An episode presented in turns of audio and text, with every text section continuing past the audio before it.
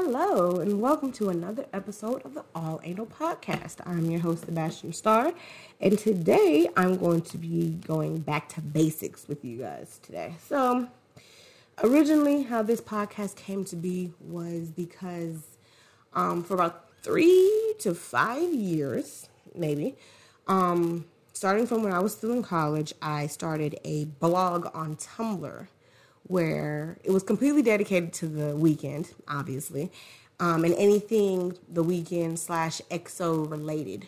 And every Thursday, I would pick a song by The Weeknd and analyze the lyrics to it and post them up on my Tumblr. And that would be like my thing. So most people who start Tumblrs, they have, fan art or fan fiction.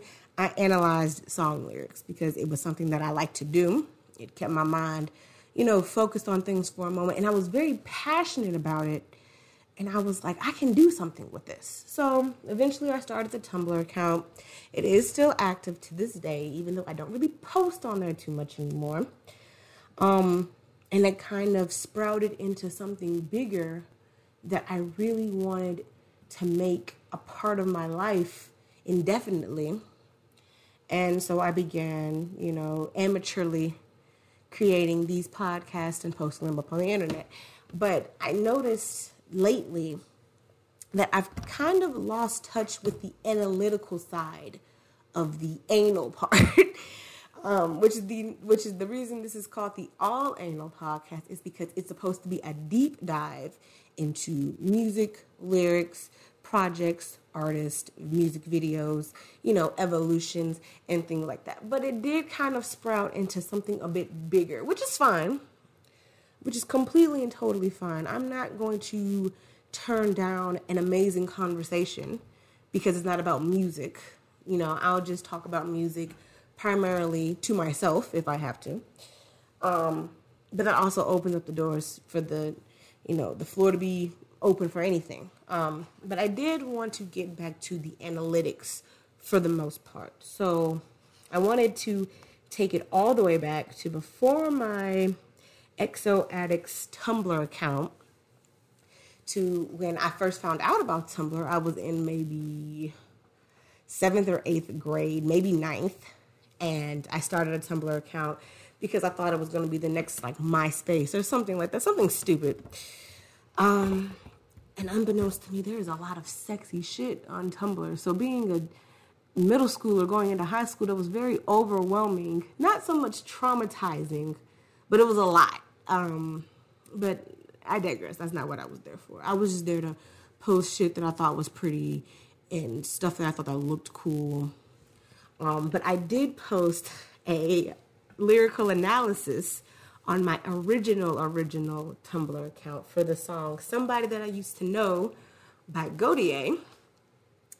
And I really thought that I was doing something with that. And it was the most hilarious when I finally found my original Tumblr account and I read it. First of all, there were grammatical errors galore. It was so poorly written, but it had very minimal potential to it. So it showed that I've always been analytical, but at that point it just wasn't worth the time. So I'm deciding now to reanalyze this song. Before I dive into the lyrics that I have pulled up here, I wanted to talk a bit more about that analysis, because I had a theory that the song was originally about Lady Gaga. And the only thing that I had to go off of this theory was one line that he says in the song right at the beginning.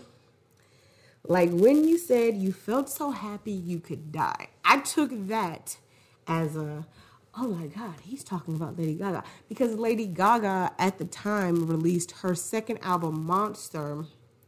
And that album had a song on it called So Happy I Could Die. Well, no, that wasn't on Monster. I think it was on Fame. But I digress. She had just released it. So it was fresh in my memory that she had a song called So Happy I Could Die. And I was like, oh my God, that's who he's talking about. But again, I was in middle school going into high school, maybe. And it was just a bad connection of the two. But I digress. This was over a decade ago, and I have matured a lot since then. So I'm going to give you a complete and well thought out analysis of this totally amazing and beautiful song. And a little bit about Gotye, the Grammys this year that they won for this song. Prince introduced the award, and right before he said their name, he said, "Oh my God, I love this song." And they came up to accept, and then they just disappeared. After that night, I haven't heard not shit, and I'm pretty sure this is a single track here. I'm positive that it is, because I have not heard a single word from him or the woman that that's featured in the song. I've heard nothing from them ever since. And you think with an amazing song like this, they'd still want to stay in the spotlight. But I think once you get an acknowledgement from Prince, that you don't really need to do anything else. But I digress. So I'm going to analyze the song "Somebody That I Used to Know" by Gotye. And I'm pretty sure I'm pronouncing his name wrong, but that's all right. So, now and then I think of when we were together, like when you said you felt so happy you could die. I'm thinking about, our relationship, and I'm thinking about all those moments that made both of us so happy that you just burst with excitement and joy. I'm so happy I could die. Like a child, you're humorous about it. You're so enlightened and pleased with my presence that nothing but death could take you away from it. You know what I mean? So it's a beautiful thought. And it did make me very, very happy to think that the two of us together at one point were perfect. But that's just a memory now. I told myself that you were right for me, but felt so lonely in your company. But that was love, and it's an ache I still remember. So even though we were very happy with each other, I felt like there was something missing. In the back of my mind, in my subconscious, it was just like something was missing. Something wasn't quite right about our relationship, or rather, where we stood on our relationship. And I don't know if it was something that I was doing. Maybe I wasn't giving you enough attention, or maybe I wasn't getting enough attention from you. But something was wrong. And I was so in love with you, and I felt so much passion for you, and I was so, driven and motivated to continue on with this relationship, but it was hurting me internally, and it was just too much to bear at one point, and it hurt mentally, physically, and even emotionally. You can get addicted to a certain kind of sadness, like resignation to the end, always the end. So when we found that we could not make sense, well, you said that we would still be friends, but I'll admit that I was glad when it was over. This type of romance, this type of relationship, it can be toxic. You feel like you're dependent on a person. You feel like you can't live without this person. So you push every bit and ounce of yourself into them. And it becomes so bad that, you start to lose bits and pieces of yourself trying to pour it into them. And it's draining. It's literally sucking the life out of you like a leech or a vampire or a tumor, like it's cancer. And you have to just get that out of your system in order for you to feel better, in order for you to grow and continue to thrive and become a better person, a better version of yourself. And you agreed. You agreed with me. You said it yourself. Man, you're right. This really isn't going to work, is it? But I love you so much. We both love each other so much. How could it not work? Well, sometimes these things just happen. And you just have to do what you can with what you have, work through it, move forward. Okay, I can do that. Let's both do that. We can do that. Great. We're going to be fine. We're going to be so much better now. I don't want to lose you completely, though. Do you mind if we still stay in touch? We can always go back to the way things were before we fell in love. Oh, but of course. We can absolutely do that. We can absolutely stay close and remain as good as friends as we were in the beginning and maintain, you know, continue to thrive and be our best version of ourselves afterwards. Good. I'm glad that you feel that way. And in the back of my mind, I'm thinking, man, I feel like a weight has been lifted off of my shoulders and I can breathe, I can stretch, I can grow. I think I'm going to be okay. And I'm glad that they think that they're going to be okay as well. And this is when shit gets crazy.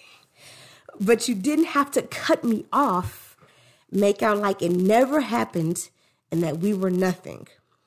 And I don't even need your love, but you treat me like a stranger and that feels so rough. You told me,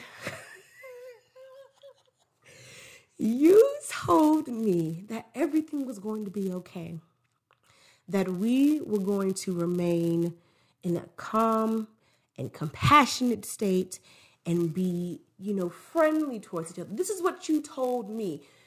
And I'm not holding any grudges because I don't want you back relationship-wise. I don't need you to be my partner in crime, my significant other. I don't need that from you. But what I think is fucked up is that you looked me in my face and said, we're going to be fine. We're going to stay friends and we're going to be happy. And you just disappeared. You fucking disappeared. You just took what you could get and ran the fuck off. And I think that's really fucked up. Like, I don't like that. How are you going to sit here and look me in my face and say, yeah, everything's going to be okay, and then just fucking leave? And then you just left. Like, you made it seem like I was a zero. And you were infinity. Like, you made it seem like I was so desperate and so pathetic. You made it seem like I meant nothing to you. So all of those precious memories and joyful moments and beautiful times that we spent, even though, yeah, it was pretty draining. I'll admit that in a heartbeat. It was devastatingly draining. But for you to go, like, I meant nothing to you? Like, that's fucked up.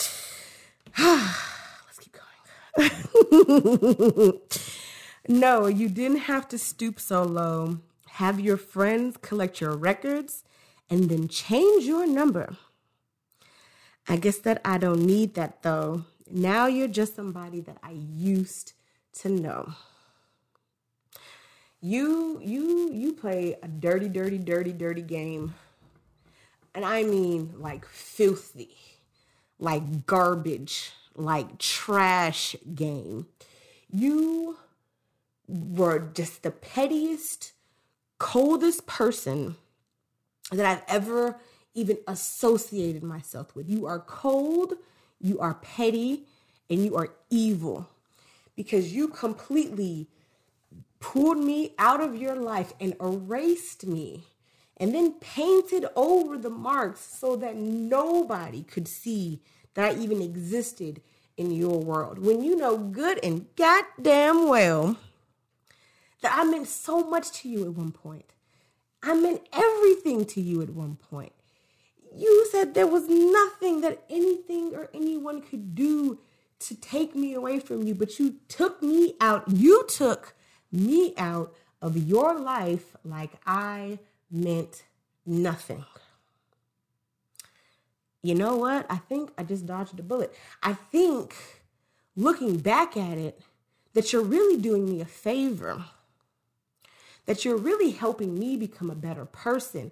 So now I can look at you and think, oh, I used to know that person. I used to. I don't know who that is now. That person is a stranger to me now. At one point, I used to know them, but now they are just non-existent because I am non-existent to you. That's how you feel. Now, before I continue, there is a bit of a controversial side to the female. And I'll let you be the judge of this. It can go in one or two directions. The female can be the woman that he was with that broke his heart into a million tiny pieces, Or the female can be the woman that he's currently with, trying to, you know, reason with him. Oh, if this girl don't mean nothing to you, then why are you still talking? So it can go either way. But I'm going to analyze it in the exact same fashion that I just did for the chorus and the verse. And that decision can come later. So, now and then I think of all the times you screwed me over, but had me believing it was always something that I'd done. So I go back to just thinking about you and just how dirty and wrong you did me. Maybe I deserved it. Maybe I didn't. I don't know. I'm the type of person that thinks that I don't deserve better than what I can get. And what I could get at the time was you. And for some reason, you always made me feel like whatever problem that we had was always my fault. No matter what the situation was, if there was a problem, then it was my fault. I couldn't do anything to convince you otherwise. I couldn't say anything to make up for it. I just knew that whatever it was my fault. But I don't want to live that way. Reading into every word you say, you said that you could let it go, and I wouldn't catch you hung up on somebody that you used to know. I don't know about you, but I can't keep going on like this. This is not the type of like lifestyle, relationship. No one should have to live like this. You are suffering and you're torturing yourself for God knows what reason, over what? Over an ex, over a bad relationship, over a past, and like, it doesn't make any sense to me. I don't understand how you can continue being this type of person and see nothing wrong with it. You told me yourself that it was no big deal. It was nothing. You could brush it off and you'd be done with it. But clearly you're not. Clearly you're still obsessed and out of control with this obsession. It's consuming you. Now it's who you are. Now it's what you do. Now it's everything that you think about is wrapped around somebody that you used to know. They don't mean anything to you anymore. You don't mean anything to them anymore. So why does it still matter? Why is any of this still important to you? And then the chorus repeats one more time. But you didn't have to cut me off, make out like it never happened and that we were nothing. And I don't even need your love, but you treat me like a stranger, and that feels so rough. You didn't have to stoop so low, have your friends collect your records, and then change your number. I guess that I don't need that, though. Now you're just somebody that I used to know. This is a beautiful-ass song. This is a beautiful-ass song. And it's actually part of my 1%. It stands out because there are bits and pieces in it that I think anybody at any point can relate to. You had a nasty breakup and your ex just strolls past you on the street like, you know, I'm not going to say anything provocative, but you know what I'm trying to say. Just think about it. And you can put, you know, whatever graphic details that you want. And there are people who live their lives like that, who stay stuck on an ex that they say that they're going to get over, or who completely throws away an ex that they never existed, or who are in relationships with someone who can't get over their ex, or find themselves in a relationship where their current is narcissistic, egotistical, self-centered, and no matter what, you're at fault, and they've done nothing wrong.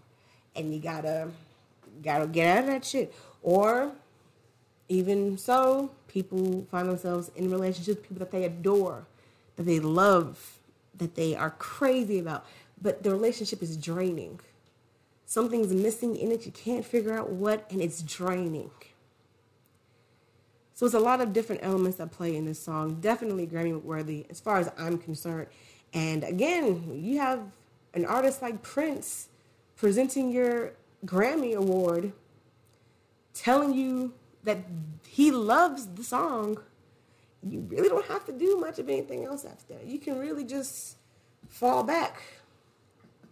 And that's just how it works. And I mean, I think for songs to fall back into, and as far as one-hit wonders go, that's pretty damn good as far as I'm concerned. I hope that you enjoyed this analysis. I'd love to do more for you. And if there's anything that I haven't touched on in this song, or if there are other songs that I should analyze, I'd love to hear what those could possibly be. I appreciate the support, and thank you again for listening.